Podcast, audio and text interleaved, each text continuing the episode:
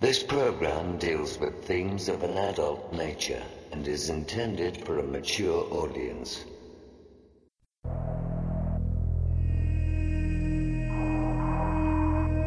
The very word secrecy is repugnant in a free and open society.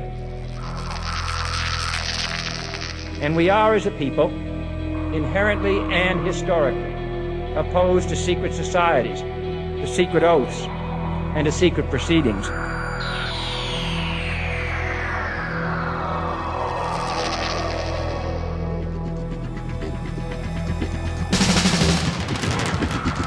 Our differences worldwide would vanish if we were facing an alien threat from outside this world.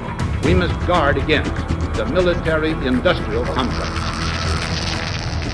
You want answers? I think I'm entitled. You want answers? I want the truth! You can't handle the truth! The questions you always had. The answers you were never given. The place to seek the truth. Welcome to Veritas.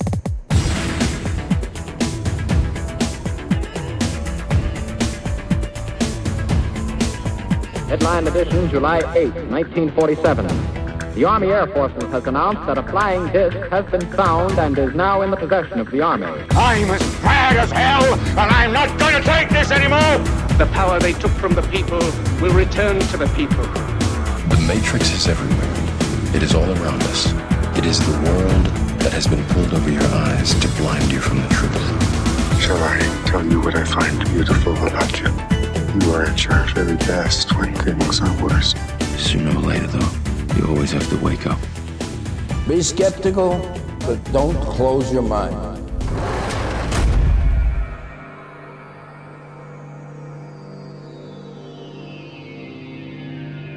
Greetings to everyone around the world, and a warm welcome to another edition of Veritas at veritasradio.com. I'm your host, Mel Fabregas, and I sincerely thank you for joining me once again. And if this is your first time, please make yourself at home. I want to thank you, Veritas member, for making our truth journey a reality. Please subscribe at veritasradio.com to listen to all segments of tonight's interview and all of our material. And don't forget to purchase MMS directly from us, and also our USB drives with all our seasons and bonus material. Just go to our Veritas store for more information. And to get in touch with us for member support, media inquiries, you want to be a guest or are a whistleblower, there's a link for you by clicking on the contact button of our website at veritasradio.com.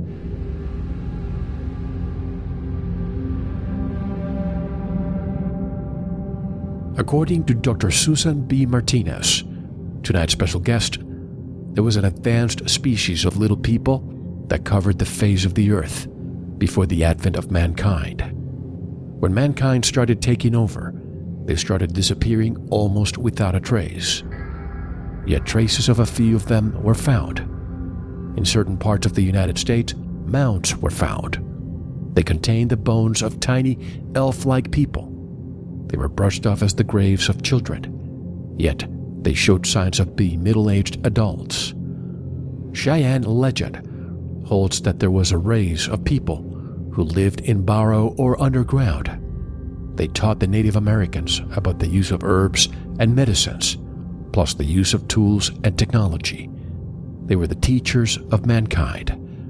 All around the world, there are societies of little people the Bushmen of the Congo, Negritos in Indonesia, Negrillos in the Philippines, and the Andamans in the continent of South America. There are legends of these little people documented all over the world, ranging from Greek, Roman, Sumerian, Irish, Norse, and Native American. The little people of today live in forests, underground dwellings, and high mountainous areas. As modern humans encroach, they die off and their numbers become fewer. In the burrows that have been unearthed, advanced tools have been found, indicating that they knew how to build and manufacture tools long before Homo sapiens even appeared. They passed their skills to us. The little people came from an island continent called Pan. also known as Lemuria or Mu, which, like Atlantis, was destroyed in a great flood. The survivors joined everyone on the mainland. Their skin was described as white or almost translucent. You could see through their veins. They were people of peace, well mannered, and nonviolent due to the absence of weaponry found in all of their burial sites. Their society was egalitarian, and their beehive societal structure puts priority on the tribe instead of members venturing alone. They were nocturnal dwellers with moon like eyes. Their women were abducted by the Homo erectus. This hybridization gave way to Homo sapiens, the birth of man. If you want to know how little people had such an important influence throughout history and how pivotal their role was, don't go anywhere. Dr. Susan B. Martinez is coming up next, right now, on Veritas. This is Dr. Rita Louise, and you're listening to Veritas Radio.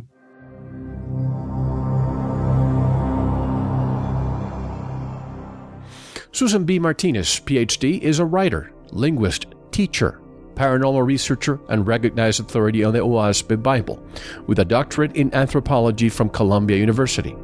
The author of many books, including Time of the Quickening, and the latest one titled The Lost History of the Little People, their spiritually advanced civilizations around the world. And coming in November, a new book titled The Mysterious Origins of Hybrid Man, Crossbreeding and the Unexpected Family Tree of Humanity. She is the book review editor for the Academy of Spirituality and Paranormal Studies and lives in Clayton, Georgia. And directly from Clayton, Georgia, I'm privileged to have Dr. Susan B. Martinez here for the first time on Veritas. Hello, Dr. Martinez, and welcome. How are you? Hello, Mel, and thank you for having me. My pleasure, and I understand you're feeling a little bit under the weather, so I'm, I'm, i I, want to thank you right from the start. Uh, the fact that you are continuing with this. The show must go on. Absolutely, I, li- I like the attitude. Uh, first of all, I read your book a few days ago, and I, I thoroughly enjoyed it the lost history of the little people. This is one of those topics that have been going back and forth it's mentioned a few times with a lot of our guests, but we've never had an opportunity to discuss it in detail. Uh, the term Homo floresiensis uh, comes to mind. But first of all, for those who don't know, let's define the term little people. Uh, it, it means just what it uh, says.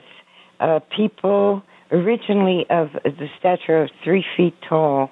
Uh, and in today's world, uh, their uh, descendants, their mixed descendants, are um, up to about four foot, four and a half foot, and those are the pygmies and negritos of, of, of the world today.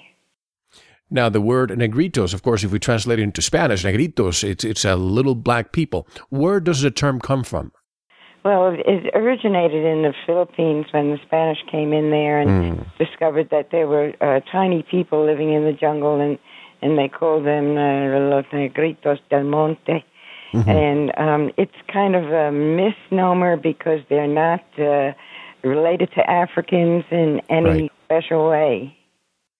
Well, the same thing could be said about the the conquistadors and you know when they came to the Caribbean and they called the indigenous people indios uh, just because maybe the colors it was reminiscent to people from India is there a correlation here well yeah.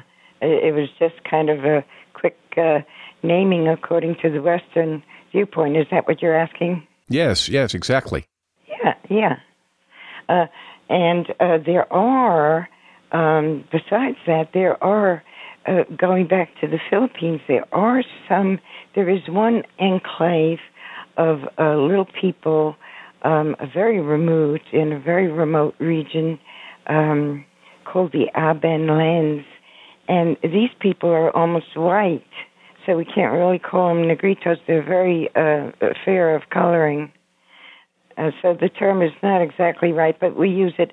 Uh, the, the standard terms in um, uh, anthropology are negritos, of the world's uh, little people, most of whom are dark, uh, fairly dark skinned, and negrillos, which is the term they came up with for the pygmies of the Congo. Mm-hmm.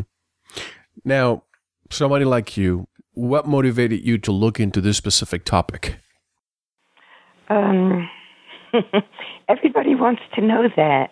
It, it's the most frequent question I've been getting, and I've been trying to give everybody um, a um, different answer in order to disguise my uh, real motivation, which will not come out for a, a little while. But uh, I recognized that this was an area that uh, was never pulled together. Um, there are no books. I mean, I mean, uh, I wrote a book. Um, one of my uh, early books was on uh, Abraham Lincoln, on the psychic life of Abraham Lincoln, and there I had about ten thousand books to choose from uh, in, for the research part mm-hmm. of the uh, work. Uh, with the little people, it was just the opposite. There is no book at all that brings together uh, what we know here in the 20th century about the little people.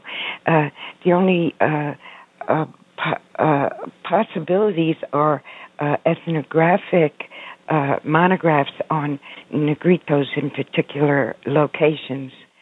Um, I also felt that it was time to. Um, you see, the book before that was uh, kind of about uh, uh, prophecy, and and books before that. The Quickening. Uh, yes, and before that, I was kind of on a um, stream of books uh, with a, sp- a, spiritual kind of uh, subject matter.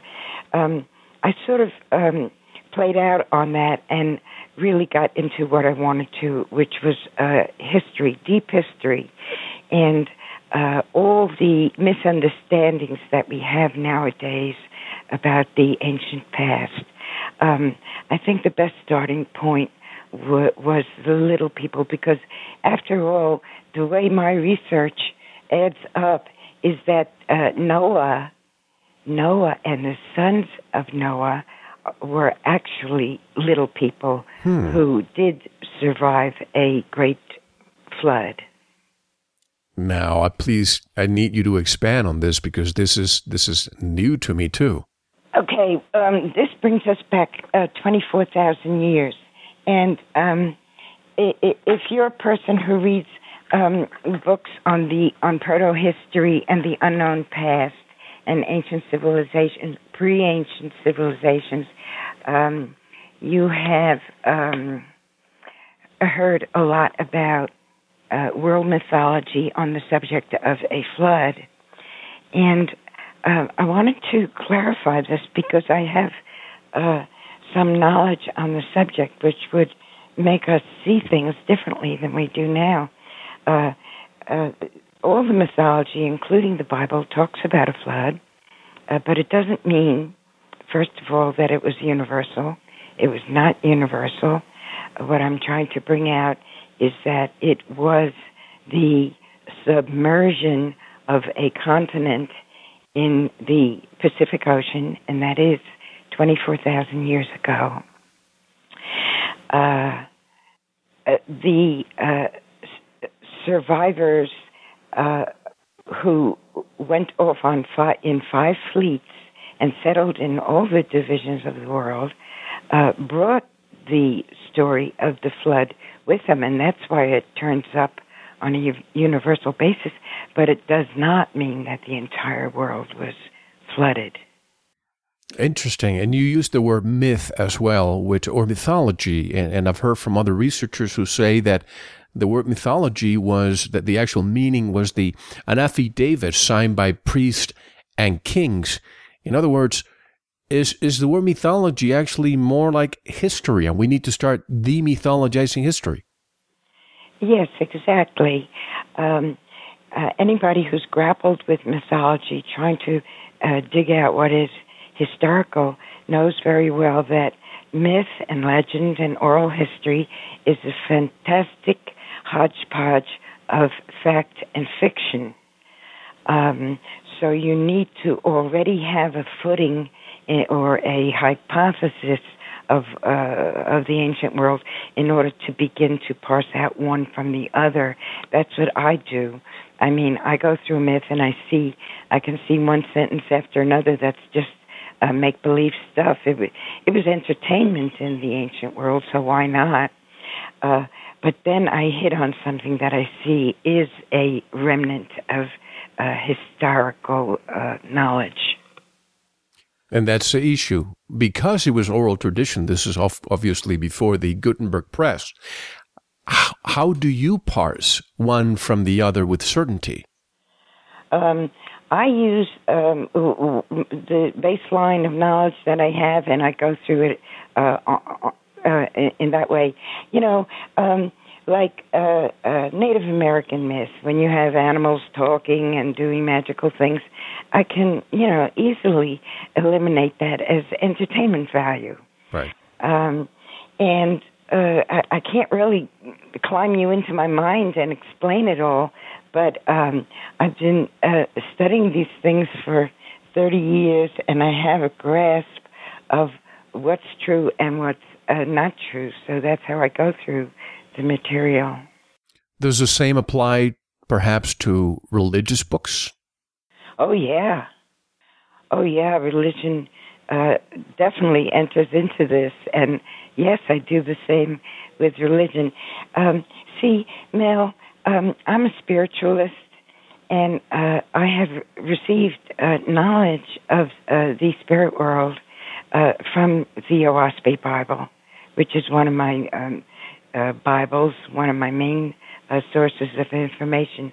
Then I go out and see if I can confirm or deny it, and, and then along with it, I use the most reliable literature I can find.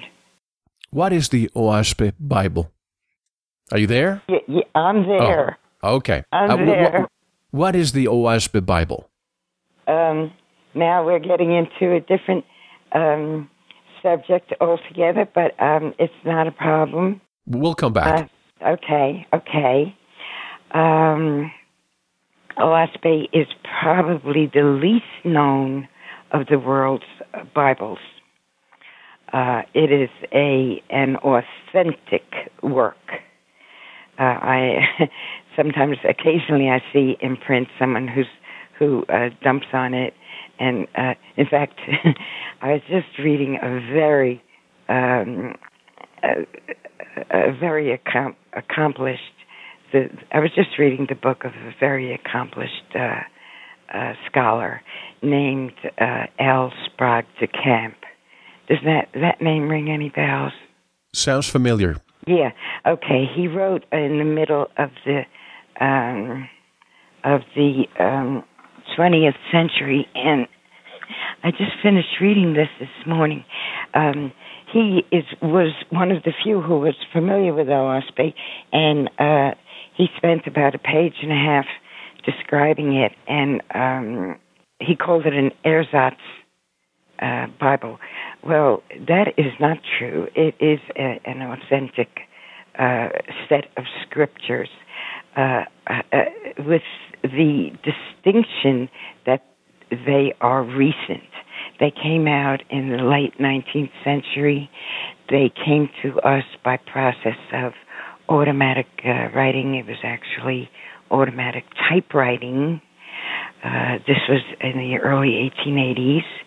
Um, it happened in uh, New York City. The amanuensis was a gentleman named John Newbrough. He was a dentist and doctor and lots of other things. He was also a clairvoyant. He he he was put by the angel world in training for the uh, for receiving for transmitting the uh, uh, the manuscript. He was put in a ten year cycle of training. He had to become vegetarian. He had to offer pro bono work in his medical field, and so so forth and so on.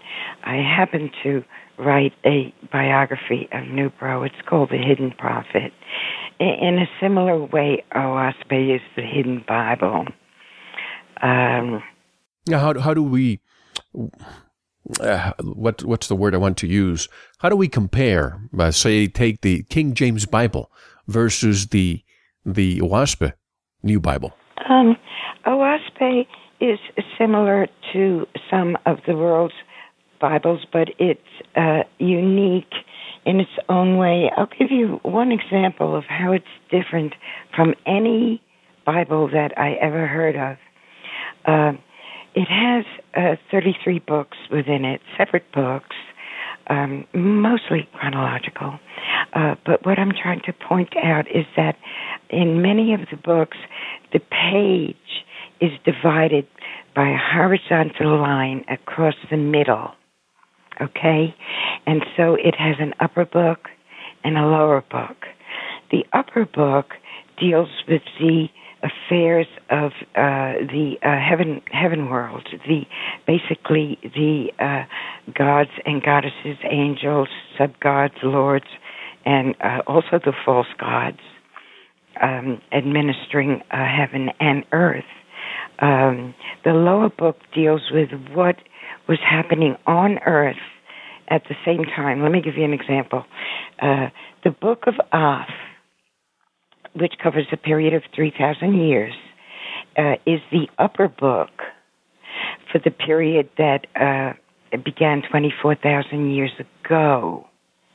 Uh, therefore, the lower book, uh, uh, under, literally, under the book of Af, deals with uh, mortals on earth and the sinking of the continent of Pan in the Pacific ocean. Telemuria? Uh, yes. Okay.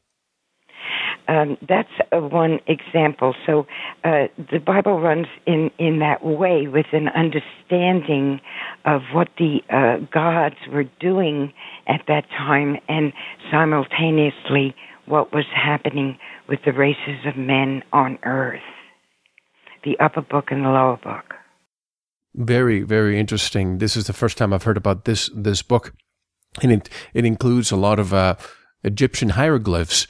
And I've come to the realization by speaking, you know, speaking with other researchers who have, for example, visited the Vatican, and one of them, Dolores Cannon, who was there recently, and a guide took her to certain sections of the Vatican that had a lot of of Egyptian artifacts, and she asked him, you know, why why do we have so much of, of artifacts from Egypt here? And the the guide essentially said, well, because Catholic religion is derived from from Egypt, and we had to change it so that it becomes more digestible, easier to understand for the common man and woman.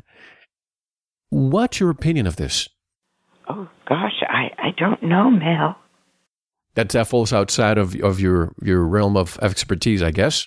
Uh, yeah, I guess. Okay. Well, let's go back to to the matter at hand, the lost uh, uh, history of little people. Your goal, correct me if I'm wrong, is to identify Homo sapiens as a pygmies as that lost race that brought humanity to the heights not only of its material culture but also of its spiritual potential. Why haven't we heard of them before, Dr. Martinez, and what are the reasons? Uh, well, uh, one reason is that uh, the standard model uh, for um, prehistory uh, does not uh, allow it.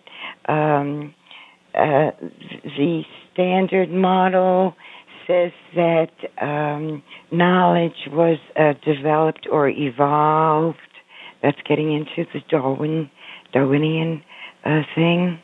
That uh, knowledge was uh, evolved and then finally had a great uh, burst uh, in the time of the Neolithic uh, Revolution when they had agriculture and then everything started to um, uh, accelerate and cities popped up and astronomy and mathematics and navigation and blah blah blah that everything started then however the uh, scheme that i'm looking at and working with has uh, proto historical civilizations that arose and uh, uh, were wiped away or die, died away. There, there was, uh, for example, a standard model says agriculture began 10,000 years ago, and I'm finding uh, good research that shows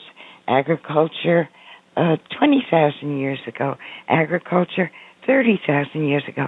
These are things that are unaccounted for in a standard model and not acceptable. Well, that's that's the issue, and, and I've read. Go ahead. Sorry. Um, um, uh, don't don't apologize because I'm the one who's interrupting. Um, I did have a thought about your previous question, and I'll just uh, answer by saying this: when you were talking about the uh, Vatican with e- Egyptian uh, heirlooms, um, you know who I thought of? Uh, one of my favorite um, fiction writers is uh, Daniel uh, Silva. Have you mm-hmm. ever heard of him? That that is not the same as the the the Sil- Silva method, is it? No, no. Um, this is an individual named uh, Daniel Silva, and he writes um, kind of espionage stories. Most of them concerned with the um, uh, Israeli uh, uh uh, intelligence and counterintelligence force.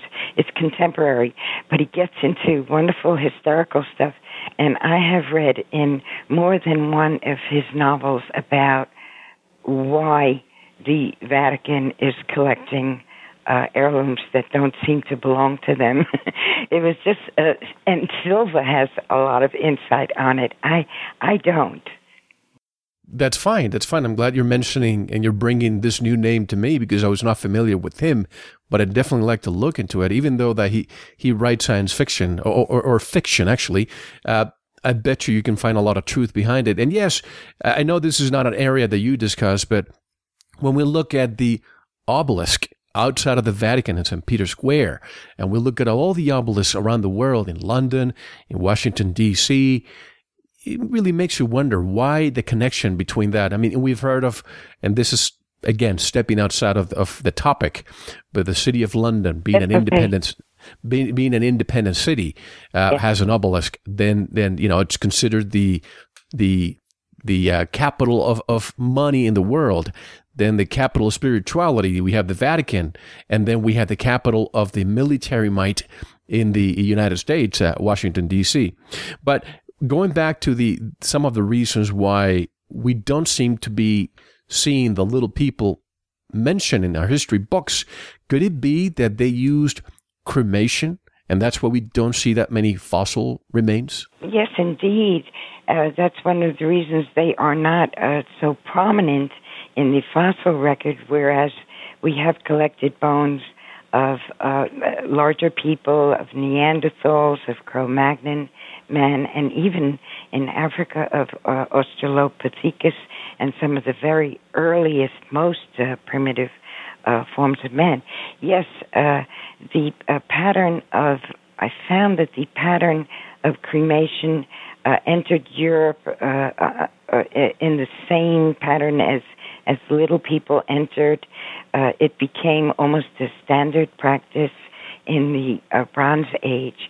Nevertheless, there are some uh, burials uh, in small coffins with small, very refined uh, skeletons um, that have disappeared through the cracks. You know what I mean? Yeah.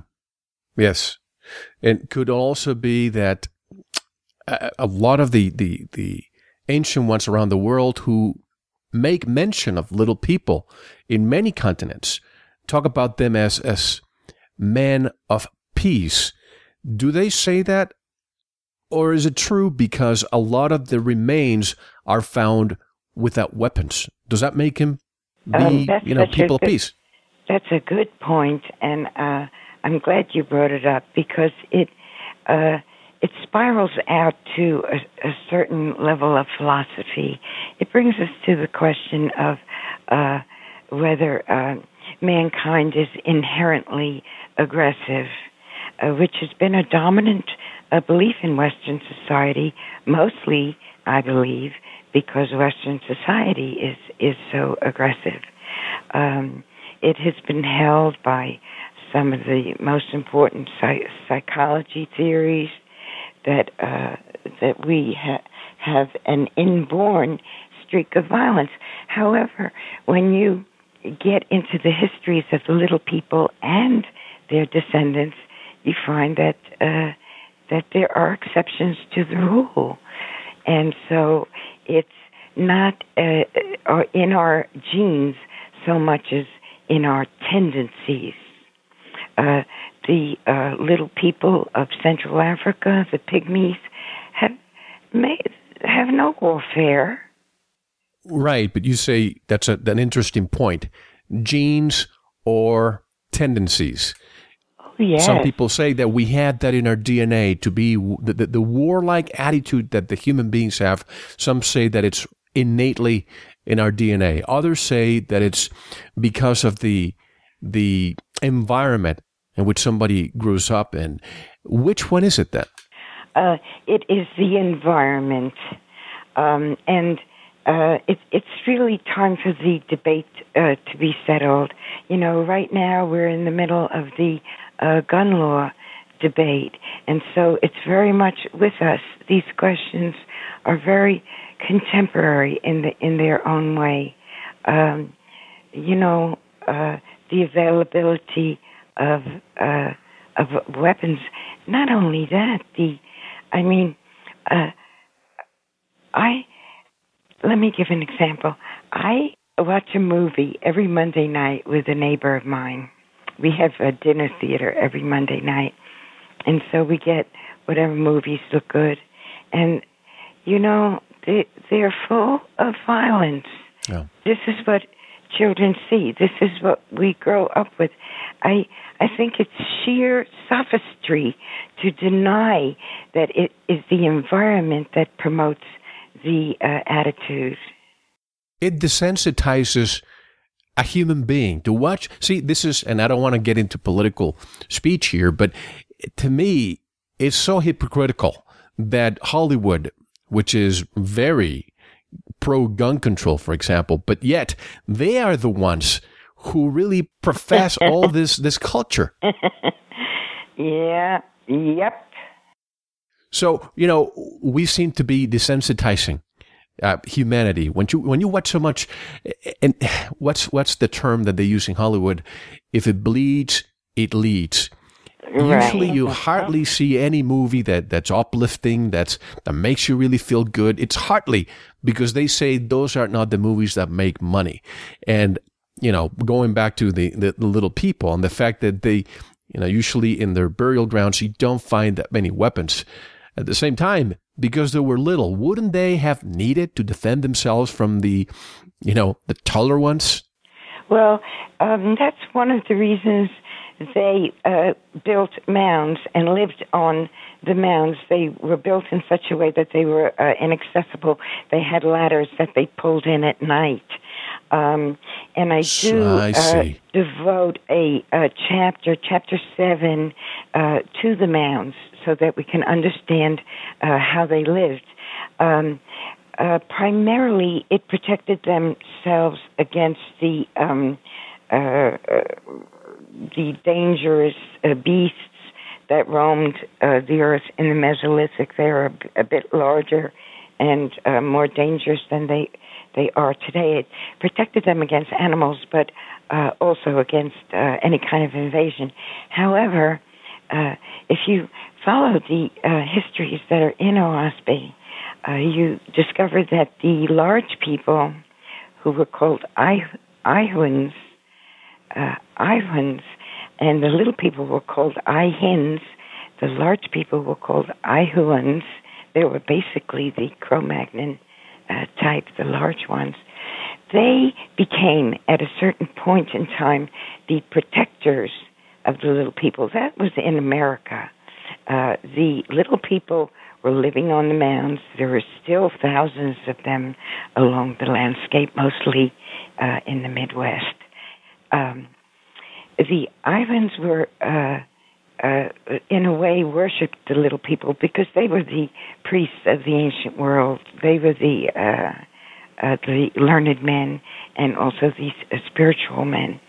Uh, the Ihuans uh, took on the role of their protectors, and so for a period of time they they were uh, protected by the large people and not hunted down by them. Although there is another phase in history where they were uh, hunted down and exterminated. Now, let me go back to what you said about the mounds. I, I definitely want to explore this because we see mounds all over the world, including in the United States. But I'm not a war strategist. But I do know that one of the goals for any any anybody in war is to actually capture mountains or or or you know to be on top because that that's the way you keep the enemy at bay. Is this why they built these mounds to protect themselves? Um, yes, and to um, to uh, live apart. Um, they were a covenanted people. They were the first people to uh, have any religion on earth, and part of their covenant with the higher powers was um, to uh, keep their uh, DNA separate, um, so that they uh, would uh, not be lost, you know, uh, in the in the blend, and so that they could remain teacher the teachers of uh, humanity. Well, that worked for a while. It worked to a certain extent, but uh, to a different extent, there was also a good deal of uh, intermarriage. So they w- they wanted to be homogeneous to preserve their their race. They yes, they uh, were supposed to live apart and be a, a separate people. You see a certain amount of this uh, even in the um, Holy Bible, where um, the uh, Canaanites were supposed to, uh, where the the uh, patriarchs were not supposed to mix and intermarry with the uh, Canaanites, and there are various passages uh, in that Bible about uh, chastising them for mixing and stuff like that. Now, since we're talking about bodies, body size here now, why has body size been? Why has it been overlooked by physical anthropologists? We don't seem to hear a lot about sizes, uh, body sizes. You know, that reminds me of what um, um, in Africa when they uh, dug up uh, Lucy. Does, that sound familiar? Yes, uh, yes, yes, definitely. Lucy was one of the um, uh, news-making um, fossil men, in this case, fossil women, uh, who, who, were uh, discovered in Africa. This was in uh, the early 1970s, and um, there was a big hoopla uh, about it because it was a near complete uh, skeleton. Uh, until that time, they were just getting a finger here and a leg bone there, but they got forty percent of her skeleton, and she was in the class of uh, hominids called Australopithecus, which was just about the earliest form of man that they found. Very primitive, long arms, sloping uh, forehead, chinless, pot bellied, and so forth. However, she had some uh, modern traits uh, mixed in. But I guess what I'm trying to say is when they put Lucy's bones together, one of the uh, this was uh, Don Johanson, uh, the anthropologist who found her, and him or or one of his partners said something like, "This little midget will mess up everything," you know, because she was only three and a half feet tall, like an ape. Yeah. Well, mm-hmm. that wasn't exactly the the uh, reason. The reason was that um, she was uh, short and um, had some um, modern traits mixed in with the most ape-like uh, traits. They were mixed. That was another hybrid. And you see, um, the paleontologists don't recognize hybridization. Their game is called evolution. That one type evolved into the higher type, and that oh, that one evolved into the next higher type, and that this that's the vision of Darwinism, that it all evolved. Uh, what I'm saying is just the opposite, really. That these types are fixed, were fixed, but that they interbred and therefore we find mixed morphology. Now, how did they determine, or Johanson, how did he determine that it was a female? Did he have any mitochondrial or nuclear DNA to determine that? Um, um, I'm not. First of all, that was in 1972, so I'm not sure they had the uh, DNA, but it's usually uh, the pelvis, uh, the pelvic bone that help them determine whether it's male or female, and probably uh, cranial characteristics as well. Right, right. I'm, I'm just looking at some. Uh, there are some other scientists who are criticizing Johanson for making that assumption because uh, the size of the pelvic uh, opening. But anyway, they're just jealous. Uh, Don yes. got a, a lot of uh, media attention with that with that skeleton. Isn't that the case with a lot of scientists? Uh, you, you, have a finding, all of a sudden they descend upon you and, and start criticizing you. Uh, but civilizations rarely die without leaving any trace. Did the little people leave a lot of trace around the world? Um, are you talking about um, uh, tangible things or intangible things? Both. Well, yes. Uh, that's how I managed to write uh, such a big book, so chock full of facts. You know, it's one of the most um, um, thick books I ever uh, wrote. I mean, concern, every chapter is just jam full of uh, facts because I was finally bringing together the um, very positive evidence for the existence of a, a former race of man that was uh, three and a half feet tall and enlightened. And and so yes, it's in their role as teachers and as priests that they disseminated knowledge to the rest of the human race. And um, in uh, many parts of the book, I'm able to uh, find uh, local histories where uh, the people themselves, whether it's the people in uh, uh, Poland or the people in Malaysia who uh, traced the uh, the people who taught them agriculture were little people. The people who taught them uh, about the stars and the sun and the moon were little people. There's a lot of that in the book, and yes, so uh, that's the job I took on, and I think I uh, showed it's something we have to deal with now. You certainly did, and, and you're right when you say that this is the only book, and it is a long book, yes, but it's filled with information. I've never been able to find one that has all into one book. You see bits and pieces here and there with other uh, authors, but never in one place.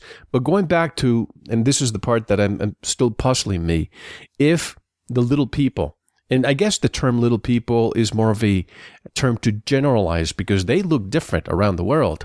But why is it that we don't see it in our history books. Again, is it because of the cremation? Is it because that science does not want to admit, just like they, we go to a lot of uh, the polar opposite. Take the giants, for example. We hardly see any scientists, anthropologists talking about the existence of giants walking the earth thousands of years ago. Yeah, right. There was a period of giantism on the earth, and men were uh, twice as tall. But uh, I think that period was about 30,000 years ago, and it ended. Um, there are some wonderful books on giantism uh, and on the giants that walk the earth. Um, yeah, it's the same thing, Mel. Um, the uh, standard model has things uh, such and so, and uh, the material uh, brought in by giants or by uh, little people can't be explained by the standard model. Who do you think? Well, I, am trying to, to phrase this question properly because you're a scientist, correct? How do you think these two, the, the little people and the giants, where do you think they came from? Um, uh, uh to a certain, I, I, I think that there was a phase in um, uh, the atmosphere of the Earth. Um, I, I think it might have been about 35,000 years ago when uh, giantism uh, was uh, just uh, cropped, cropped up not only in humans but in animals and in plants. And there's a, a bit of good research in that area uh, very, very large animals and humans. We need to uh, take uh, the uh, hy- hybrids more seriously. Um, when I was studying um, hybridization, I found that there's uh, something called heterosis. Heterosis, and this is the tendency for um, uh, parents of different stocks. When pa- when a mother and a father come from different stocks and produce a, hybrid offspring, that offspring has a tendency toward greater strength and greater size. That has a scientific name. It's called heterosis. And so it's a function of uh, hybridization. And so that's what happened on this earth um, about, uh, oh, maybe 60,000, 70, maybe 60,000 years ago when the Ihins, who were the little people, um, crossbred.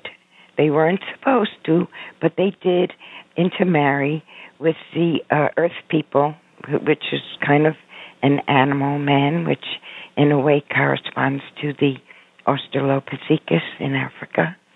When this crossbreeding took place, um, a larger offspring was created.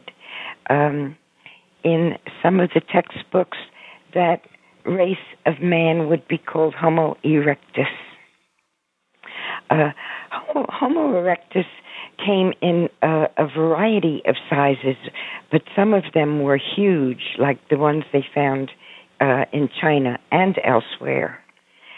Uh, it came about through heterosis, through hybridization, the surprising, uh, surprisingly large uh, stature of men.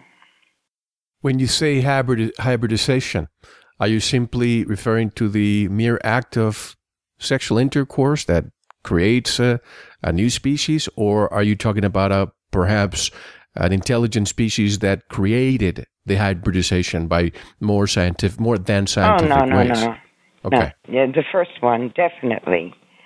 Um, there was an I don't believe in any of these theories of genetic uh, manipulation. All of this happened in a very natural um, way. There was no uh, plan. In fact, it broke the plan when the little people married out. And where do you think they evolved to be more spiritual beings? Um, give me that question again and, and slightly reworded, and I'll try to uh, answer it. Sure. I'm just trying to understand how no problem, this species, no problem. The, how this species became so spiritual and, oh, and oh. non-warlike. Oh, um, you mean the little people? The little people, especially if they if they lived surrounded by warlike uh, species. Okay, um, the uh, Earthman there were different races on Earth. They coexisted. Uh, there were the little people who were peaceful um, and spiritual, and there was um, the uh, the Homo erectus type with genes from the very earliest uh, Earthman, the type that still lived in the trees and had long arms and hairy bodies. They were men but they were not. Uh, they did not have the. Uh, they did not have speech. Um, they did not have awareness. They lived really like animals. Animals. Yeah. Okay. Mm-hmm. I'm. I'm setting some groundwork, and and here I am. I set the groundwork, then I forget what I'm uh, answering about. But um, uh, the question was just uh, essentially the spirituality part you know these little right. people you know they didn't we haven't found any any weaponry around them it's all spirituality yet they were surrounded by other species that were more violent um maybe i should backtrack because you you want to get to the um you want to get to the bottom of it so i better do that and yes. and um I, I can take a lot of heat if I g- give my beliefs, but like I said, I'm a spiritualist. I think that uh, a spirit is as much as a part of us as flesh and bones. I mean, to me, that it's as real as flesh and bones. So um, I'm following the story out of Oahspe, but I also find this in other traditions like the uh, Kabbalah and uh, some of the uh, uh, jungle people with traditions of where we came from uh, in the first place. Uh, so I'm going to tell how I believe the little people came to exist on Earth. And it's not by, what I'm saying is not by um, ancient astronauts, but something similar. Um, this is the scenario that I repeat in the book and that I believe is true.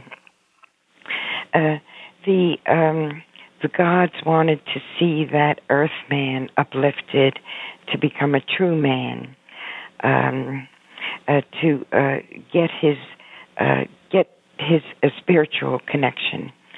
Um, the the uh, the animal man was not spiritually connected. He was just like an animal. He knew less than an animal because animals are supplied with uh, uh, what we call instinct. Anyway, uh, the plan was afoot to uh, inspire this uh, Earthman uh, toward higher things and toward learning. And so uh, volunteers were called for in the spirit world. And uh, those who came forth and volunteered to uplift uh, Asu is how uh, the term I use for the animal man. To uplift Asu man, uh, uh, floated down to earth and took on corporeal bodies. It was the time in the earth when such things were possible.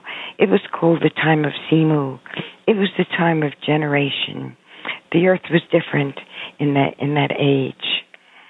Uh, they uh, these angels had been the ones who volunteered. It turned out the ones who volunteered had been uh, had died as infants on other worlds. They were the spirits of uh, infants who had died on other worlds, and so uh, they had no experience. Uh, well, here they were, and they took on corporeal bodies on the earth, and they encountered Asuman, and it, instead of uplifting them, which they really were not prepared to do, they uh, cohabited with them. They mated with them, and the offspring were the little people. Um, that's it in a nutshell of the uh, very beginning of the thing. And the little people were instructed to uh, to keep apart, to remain the teachers uh, of Asuman, and, and uh, but they did not uh, keep their part of the bargain. There are several scenarios uh, that I tell in the book of how they broke their vows and, in turn, mated uh, with uh, with the uh, Asuman, and what they produced was what I mentioned before, the um, Homo uh, erectus type. Um, th- therefore, Homo erectus had a certain uh, ratio of uh, uh, divine blood in him because the the Ihins, the little people, were fifty percent divine and fifty percent uh, earthly. Um, when they mixed uh, with the earth people, uh, the resulting races had a certain ratio themselves from the Ihin parent of of uh, the uh, spiritual uh, faculty, and this went on through the generations. That um, that potential was implanted in all the races of man because of all the intermixing that took place. In fact, it can be studied as a kind of a science what the exact uh, ratios were, and I, I do a bit of that uh, in the book. And there was mixing and mixing through all the eons, so that by uh, the time of the uh, modern era, or let's say the last um, cycle, which would be the uh, the last three thousand years, um, the human race is a hundred percent uh, capable of uh, spiritual attainment. Now, let me ask you: with the mixture of the little people with the Homo erectus. And, you know, for those who are wondering, the Homo erectus did have some uh, social skills. They were the first one to, to, the first hominid to, to live in a hunter gatherer society. They used uh, tools, they used fire. So, you know, they were not animals. They had some, some awareness. Yes. But, but still, the little people had more uh, they had the spirituality. They were smarter. Do you think the race of little people the evolved by mixing with the Homo erectus? Uh, do I think the race of the little people what de-evolved by mixing oh. with the Homo oh. erectus? Oh, um, yeah. In some cases, it uh, did uh, bring them down, um, but um, it it served the purpose of uplifting uh, humanity Right. One one lost, but another one gained, which was the Homo erectus. Yeah. Um, uh, many branches of the little people became uh, extinct because of mixing, um, and the final they finally became extinct uh, in America about four thousand years ago. But that wasn't from mixing; it was from uh, it was it there have been dark times on the earth, and it, the earth was passing through a dark time, and the little people uh, lost the desire to propagate, and just uh, their race ended.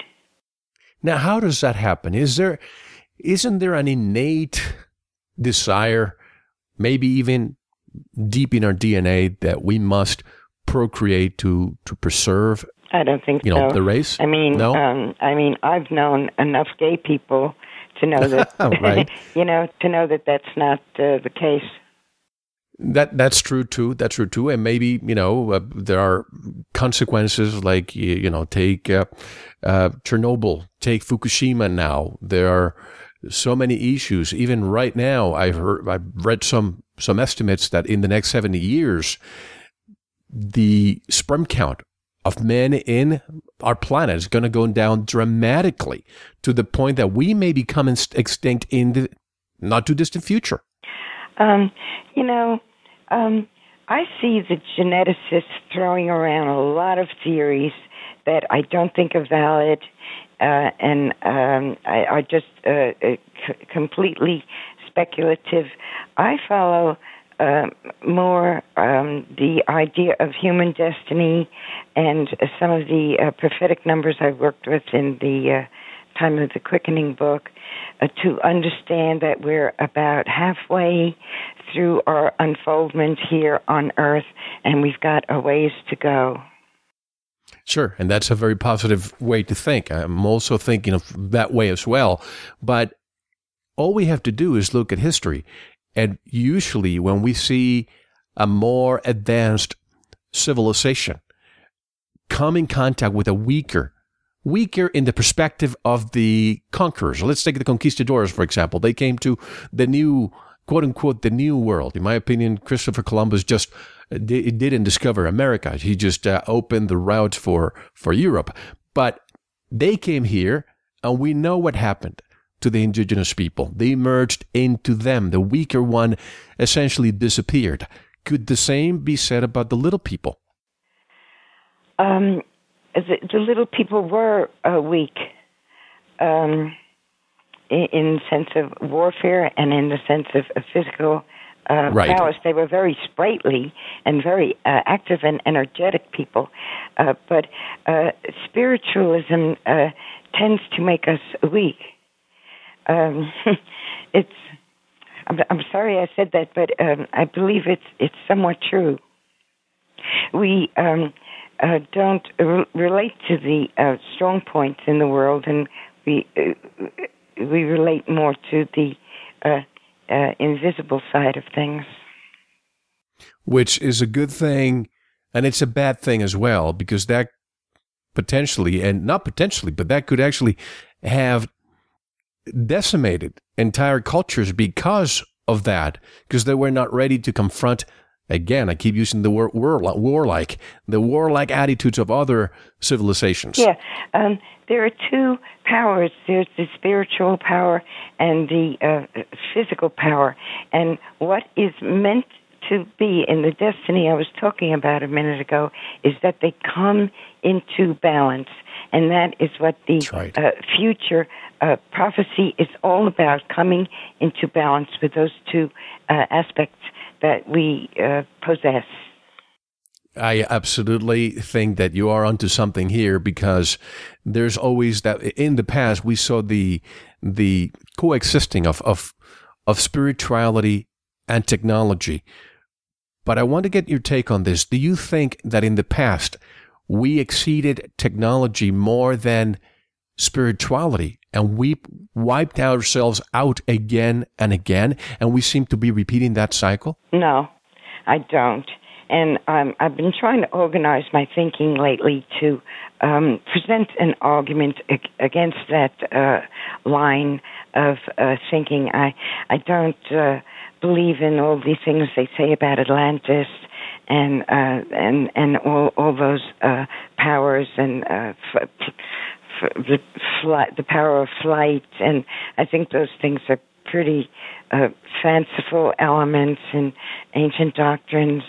Uh, I don't. Uh, the uh, I don't see humanity wiped out at any point. I don't even believe in the ice ages. I'm researching and writing about that right now. I think that's another standard model that is uh, incorrect. No, uh, all that happened in the uh, past of the races of man uh, is warfare uh, warfare that wiped out, and the little people themselves were wiped out. Uh, uh, uh, 25,000 years ago were, had been wiped out uh, uh, by the barbarians on every continent of the earth except the continent of Pan in uh, in uh, the Pacific Ocean. Uh, however, they were persecuted there as well, and they were hiding out in the mountains. And this is where the uh, flood stories come in, and a lot of the elements uh, of the flood story trace to what happened. Uh, for example, you find in myths in different parts of the world um, tribal myths uh, that say uh, the the good people were forewarned of the flood and prepared uh, to make arks and vessels to escape it. Well, this is precisely what happened in the continent of Pan. The little people were hiding out uh, in their spirit chambers. Uh, they learned from the angels. They were instructed to prepare for the sinking of the continent of Pan, and they did build five fleets of ships to provide uh, for their escape. Now, who do you think, or, or, how did they get this information? Was it because they were spiritual? They had and for some chambers. reason, uh, they had oracle houses. They had temples. Mm. Uh, we can uh, find them uh, through uh, the archaeology. We can find these. Uh, the ones that I concentrated on were the tholoi.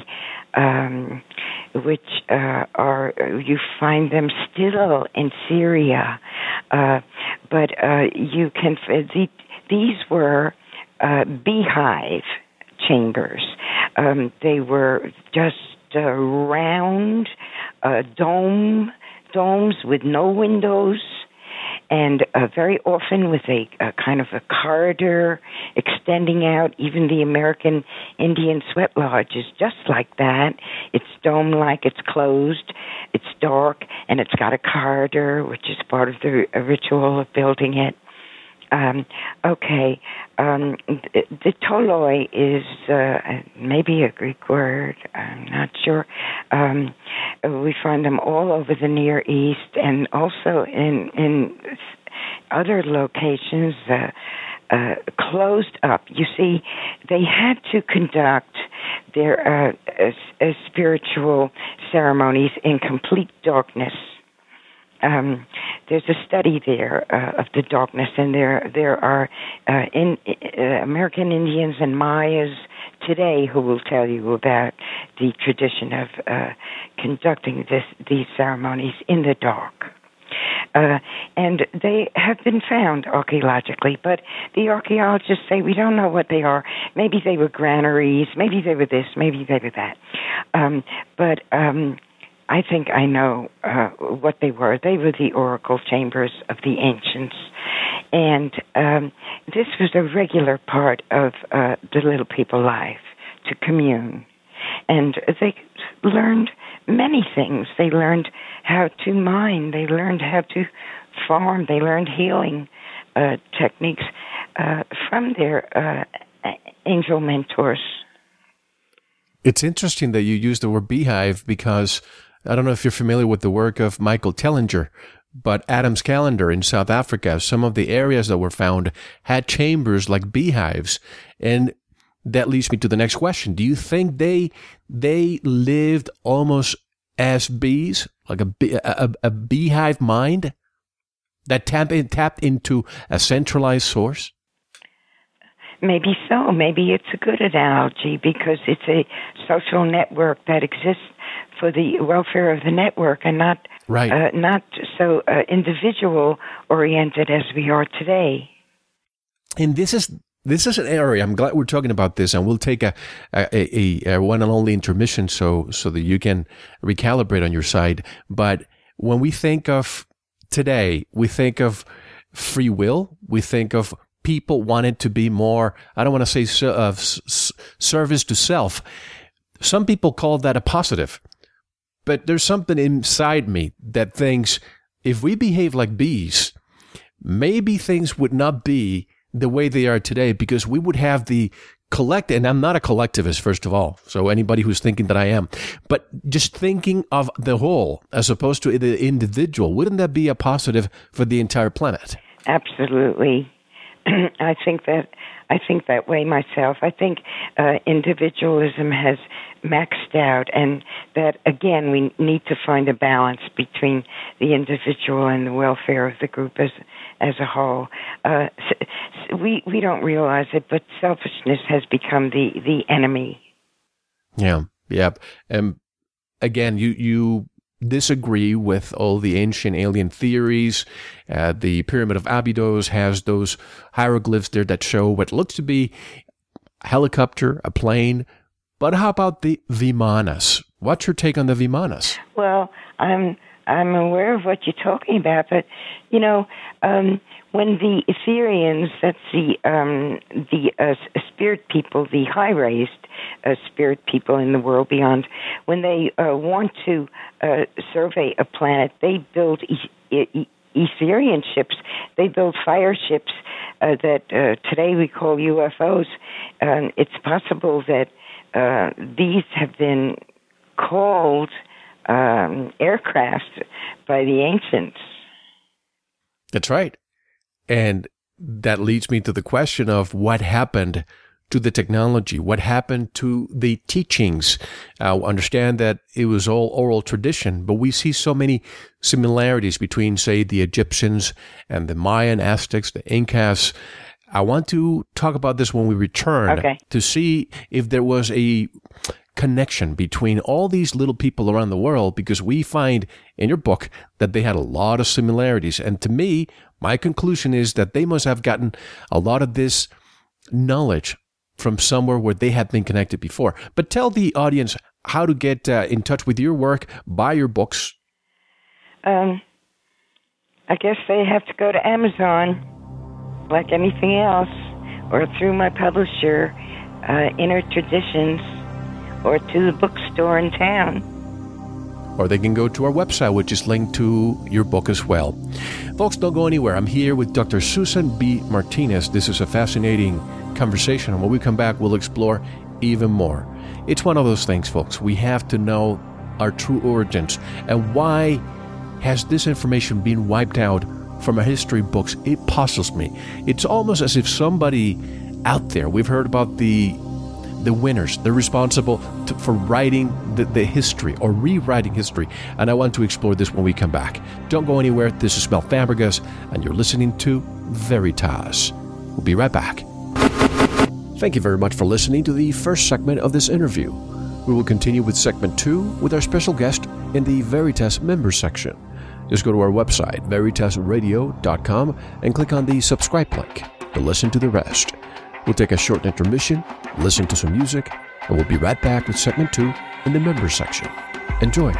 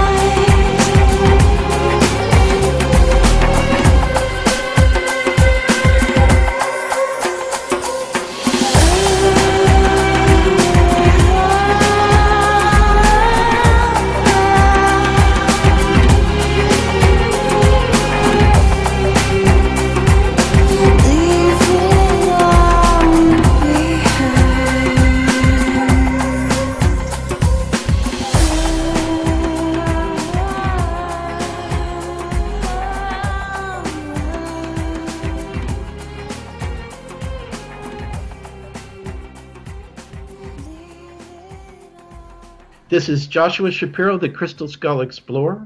You're listening to Veritas Radio with my good buddy Mel.